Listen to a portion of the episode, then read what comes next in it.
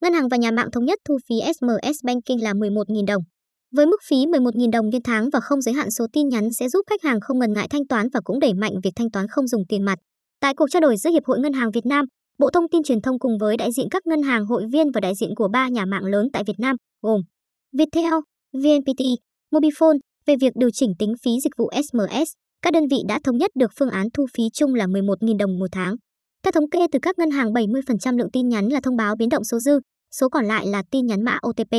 Tuy nhiên, thời gian gần đây, nhiều ngân hàng đã thay đổi cách thu phí SMS khiến người dùng phải bỏ ra số tiền gấp 2, 3 thậm chí 7 lần mức thu trước đây. Điều này gây bức xúc cho khách hàng, đòi hỏi ngân hàng và nhà mạng phải tìm ra hướng thu phí phù hợp hơn. Tại cuộc họp, Cục Viễn thông và Hiệp hội Ngân hàng đã có nhiều ý kiến đề xuất cách thu phí mới, chẳng hạn như tính theo sản lượng, thay đổi phương án tính, công thức tính hay cấu trúc giá tin nhắn SMS. Ông Trần Duy Hải, Phó Cục trưởng Cục Viễn thông, Bộ Thông tin và Truyền thông cho biết, các doanh nghiệp viễn thông và các ngân hàng thương mại thống nhất phương án 11.000 đồng đã bao gồm thuế VAT, không giới hạn số tin nhắn. Mức phí này sẽ giúp người dân đẩy mạnh thanh toán không dùng tiền mặt khi không bị giới hạn và không phải trả thêm chi phí.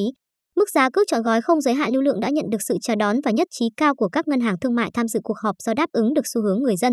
Khách hàng ngày càng yêu thích sử dụng dịch vụ thanh toán không dùng tiền mặt nhưng không tăng cước thu của khách hàng. Trước đó, nhiều khách hàng phản ánh về việc bị ngân hàng trừ phí dịch vụ SMS Banking tháng 1 năm 2022 với số tiền cao hơn nhiều so với các tháng trước, từ 27.500 đến 77.000 đồng thay vì 11.000 đồng.